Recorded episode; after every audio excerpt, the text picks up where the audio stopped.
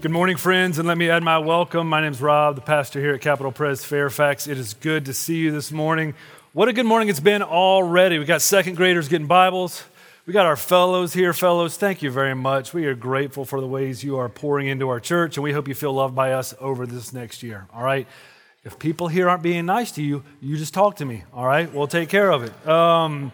We got to hear about RCE, Romanian Christian Enterprise, and I would just amen everything that Ryan said. I do love Romanian Christian Enterprise. I've made 5 or 6 trips there to visit the ministry, see the ministry. I've had a chance to go with both of my boys and participate in their ministry. If you can go to the banquet on September 30th, I would encourage you. You will be thankful that you went there to Fourth Presbyterian Church and went to the banquet. So make a chance to go to that. One last invitation before we dive in. We got a newcomer's lunch today too, all right? So if you've started coming since the summer, you want some Chipotle, some of you have already let us know that you're coming, please come. If you didn't plan on coming, but you're here now and you don't have lunch plans and you're a newcomer, we'd love to have you join us. So that's after the service. We are in week 2 of our series on Galatians. And remember, we said that this series, we're aiming to grow in gospel fluency. We're aiming to grow in our ability to apply and understand the good news of who Jesus is in every relationship, in every circumstance. What does it mean? Growing in gospel fluency.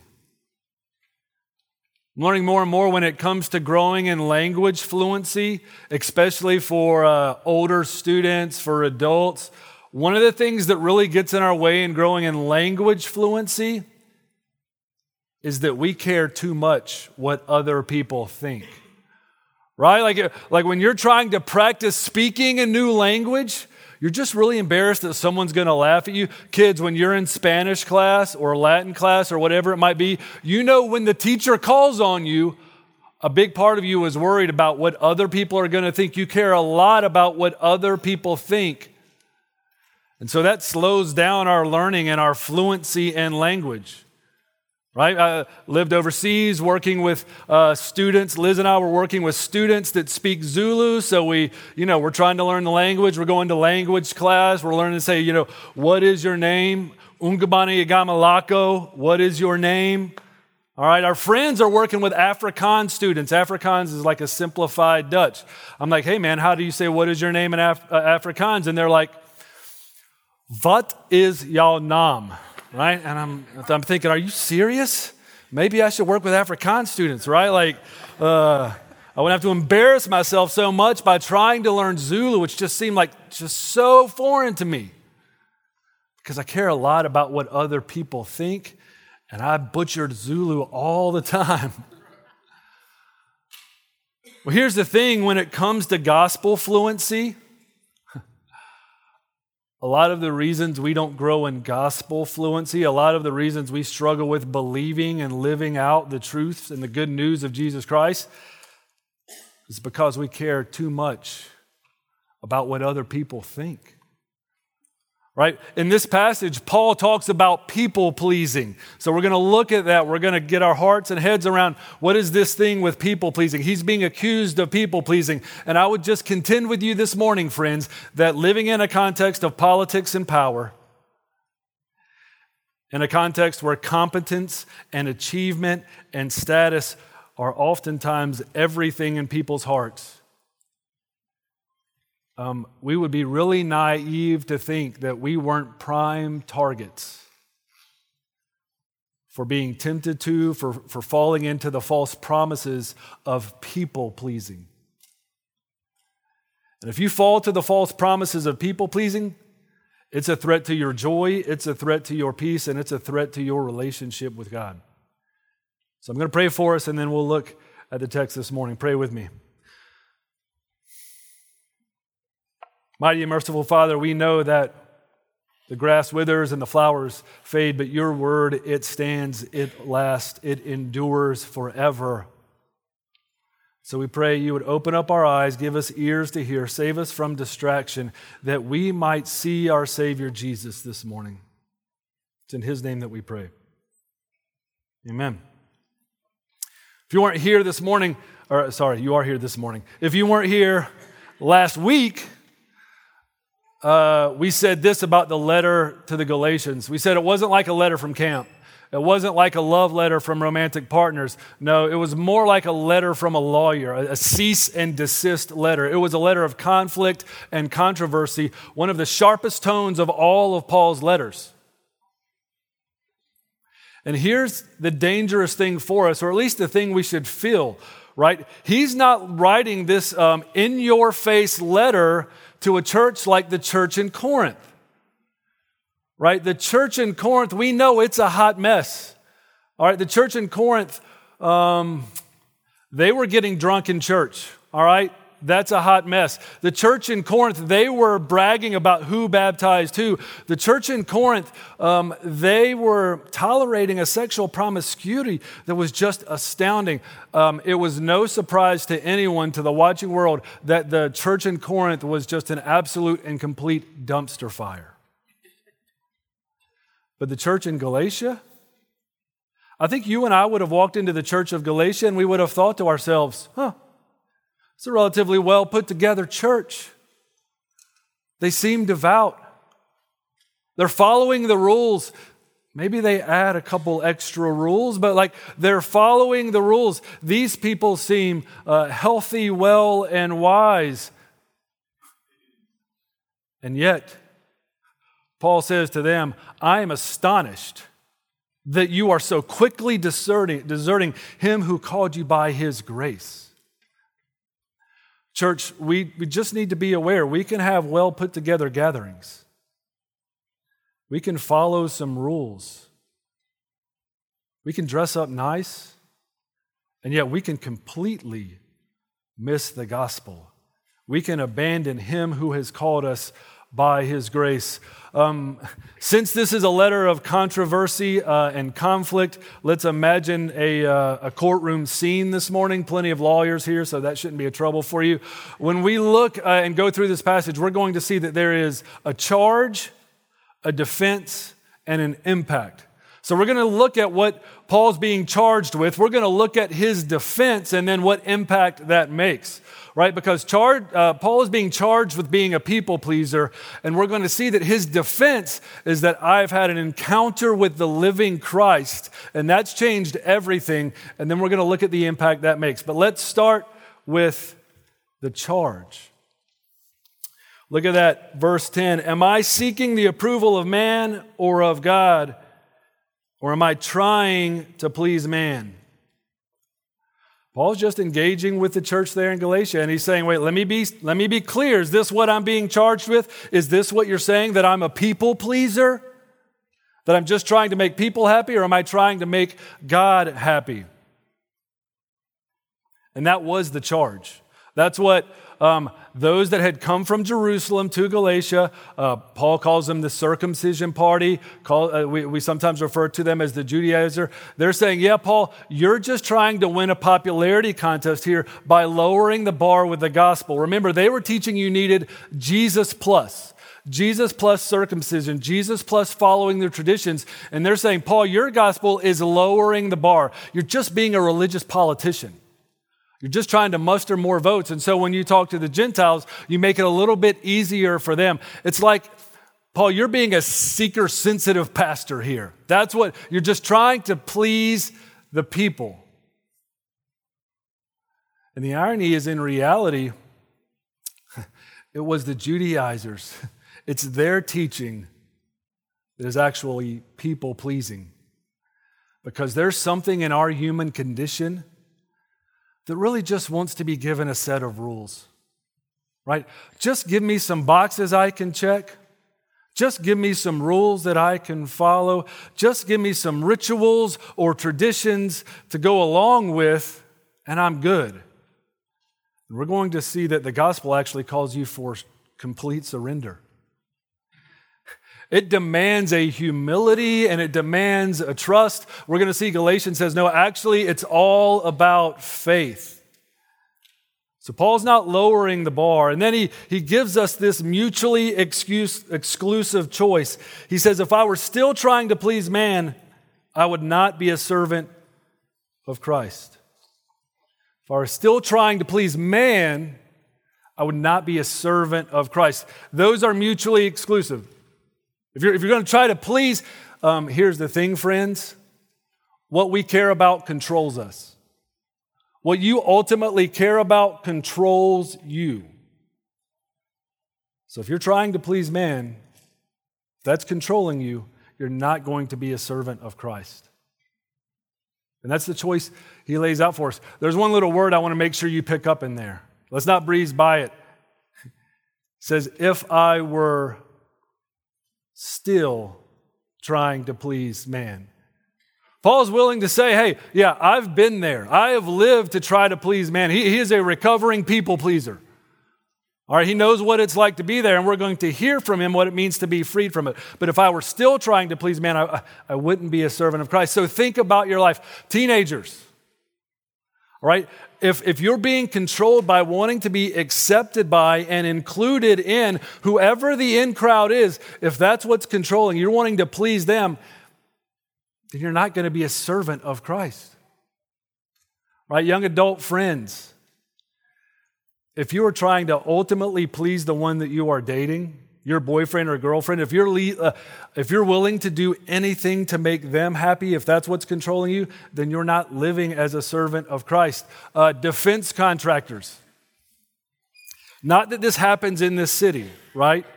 But if you're looking to please your boss and maybe fudge some things in the defense contracting industry and maybe compromise your integrity to please your boss, then you're not living as a servant of Christ. Those are mutually exclusive. As a pastor, if I refuse to say hard things in conversations or in sermons, then I'm not living as a servant of Christ. They're mutually exclusive. That's what he's been charged with, of being a people pleaser. He says, I've been guilty of that, and we all have to admit that we've been guilty of it. And then he goes into his defense. And his defense is all around this one reality. I'm not a people pleaser because I have encountered the grace and power of the living Jesus. He reminds them of his story. That's really how he goes through his defense. He reminds them of his story.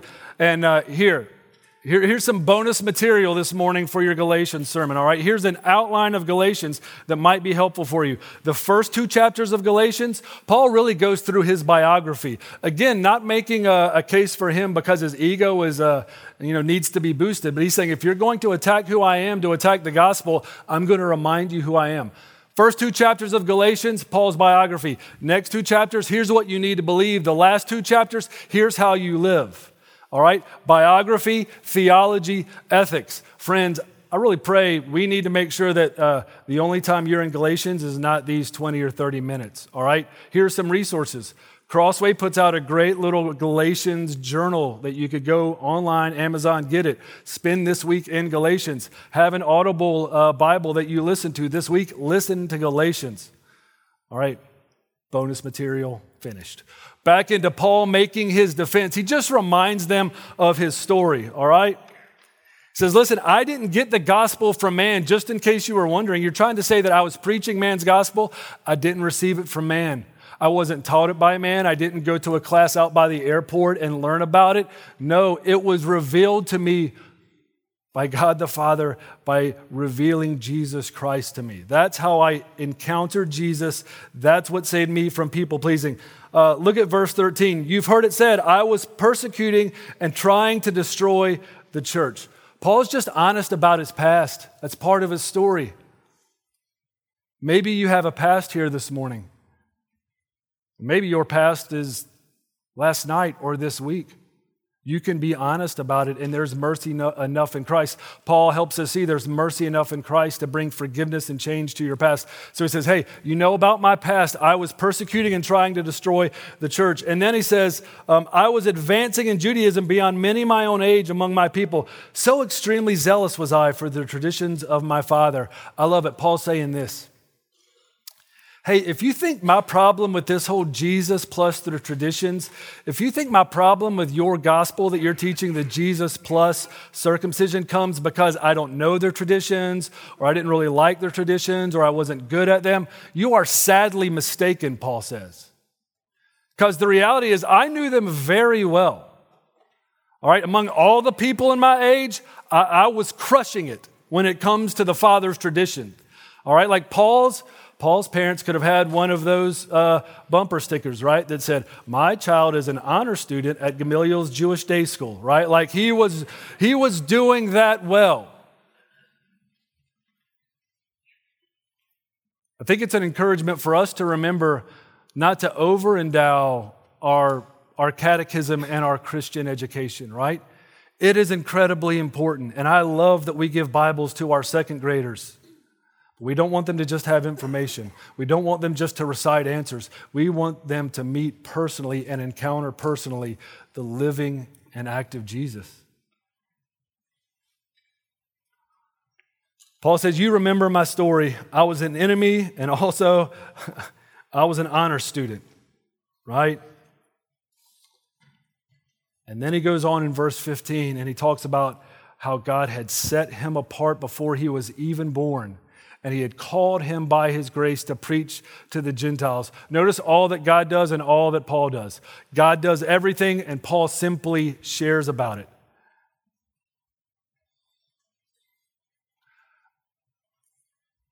Had Paul heard about the promises of the Messiah in the Old Testament? Yes, he was an expert. During his life, had Paul come to hear the rumors of who this Jesus was, some of the facts, some of the details about who this Jesus was? No doubt he had. If he was trying to destroy the church, surely he knew what they were talking about Jesus.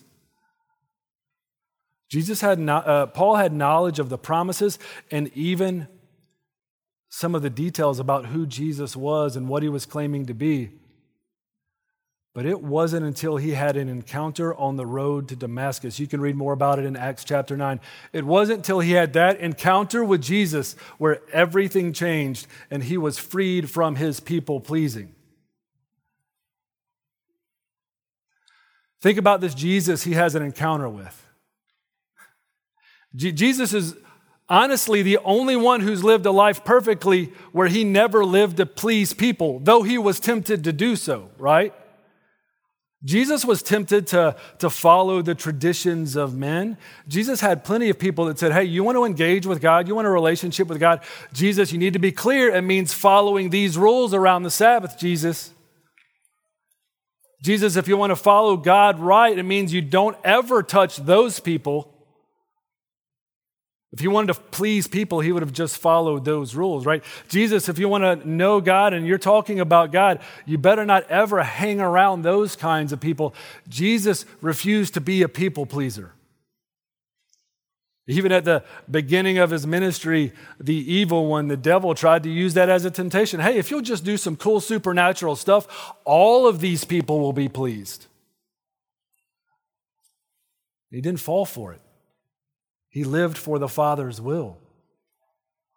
He goes to the cross because he refuses to bow to the religious expectations of the day. He's in the garden, and as tempted as he is to avoid the cross, he prays what? "Not my will, but your will be done." I'm not going to live to make them happy. I'm not going to live to make me happy. I'm going to live to make the Father happy. He does it perfectly every day of his life. And then he rises again from the dead. And it's that risen Jesus that Paul meets on the road to Damascus. And that changed everything for him. Students, I don't care how many youth groups you've gone to, how many D groups you go to, you need to meet this Jesus. Adults, I don't care how many times you've been to a church service, have you met this Jesus? And if you have you forgotten him? Have you drifted from him? Here again this morning that seeing his love for you, seeing his grace for you, that's what frees you from being a people pleaser. That's the charge. His defense is, hey, I have met the risen Jesus. I don't need to please people. Let's consider the impact, right? Paul gives you some details. He's like, yeah, even after I met and encountered Jesus, it's not like I just ran to the people. I actually spent some time on my own around Damascus, Arabia. And then, yeah, I did go check in with some of the leaders, Cephas, who was Peter, and James. You notice even there, it's not like he did a campaign among all the apostles to make sure they're on team Paul, right? No, he's like, no, I went and talked to some of the leaders so they knew what I was doing and that this is all good. And then he said, then I just went on telling people about this gospel. And even when I did that, he says, people really didn't know who I was. This is not about me. This is not about popularity. All they would say, they would whisper, there would be rumors that he who used to persecute the church is now sharing the faith that he tried to destroy. And even there, that confirms that he's sharing the true gospel, right? The gospel that was before Paul is the gospel that Paul is now sharing, and people are worshiping, hearing about, and rejoicing because of. And the impact of being freed from people-pleasing means that you and I, we can serve and live in a way that brings glory to God. You see that last sentence there in the passage, verse 24. It says, and they glorified God because of me. I got to be honest with you. I often want that sentence to read, and they glorified me because of God. It's really easy for us to live that way, even in the church. Like, yeah, I want to engage in spiritual activity. I want to be known as a good person out there at my workplace or in my neighborhood so that people will think much of me. It's subtle, but it's a reality that often we are trying to please people even in our spiritual activities. But when we encounter Jesus for who he is, it frees us from that kind of nonsense. So I want you to think about some of the settings where you are tempted to please others, like to be a people pleaser. And it's going to be different. I guarantee you, some of you, you're like, I don't struggle with that. I don't try to please people. I do whatever I want. Whatever makes me happy, I do that. I don't care about other people. Guess what? You're a person, all right? It might be that you are the person that you're trying to please. That still makes you a people pleaser, all right? You're still living for and that's popular in the world we live in, that the good life is just designing your life and designing reality on whatever makes you happy. That's still people-pleasing. It's just it's a person of one. Where are you tempted to please people? Maybe it's the 9th grade group chat, all right? Maybe it's the soccer team or the cross-country team. Maybe it's in your dating relationships. Maybe it's at your workplace. Here's what you need to see. Often we please people because we don't want to pay the cost. Like, we don't want to pay the cost of what it means to make people unhappy, and we're scared of what we will lose. Do you think Paul didn't lose something when he decided to follow Jesus? You got to know, Paul had a lot of friends that were in big support of him persecuting the church. Paul had a huge community built all around that. And the second he decided to follow Jesus, he lost all of that. Right? Liz and I work with students in South Africa where they come from families that are bound up in ancestral worship. And when they decide to follow Jesus, that means they're not going to show up at the sacrifices. And in their family's mind, that means they're going to bring shame and danger to their family by not making the ancestors happy. And some of you guys come from Asian cultures, and you know it can be the same there in some of those cultures as well. And so they lose their family if they choose not to make them happy by participating in this and following Jesus. What are you scared you're going to lose if you stop making people happy and start following Jesus? Let me tell you this. Jesus has given you more in him and in his grace and in his promises than you could ever lose from anyone else. And what you have in him can never be taken. And he knows your failures and your faults more than anyone on the face of this earth. And he loves you and died for you still. Why am I tempted to live to please people when I have a Savior like that? That's the impact of encountering Jesus, being freed from people-pleasing. That's what Paul experienced. That's what Galatians wants us to experience. The gospel, the good news of Jesus Christ and all that we have in him. Let's pray. Father, we thank you for your word. I confess, even to this day, Father, I am tempted foolishly to live for lesser things and to please people. And I thank you for your grace that's rescued me from that, that's grown me in that area of my life. I pray for all of us here this morning that you would help us to see all that we have in our Savior. You would help us to see the foolishness of trying to find the favor of other people over our Savior. Lead us to repentance by your grace. Show us your mercy and kindness. And lead us to the life we long for, the life found in Christ. It's in his name we pray. Amen.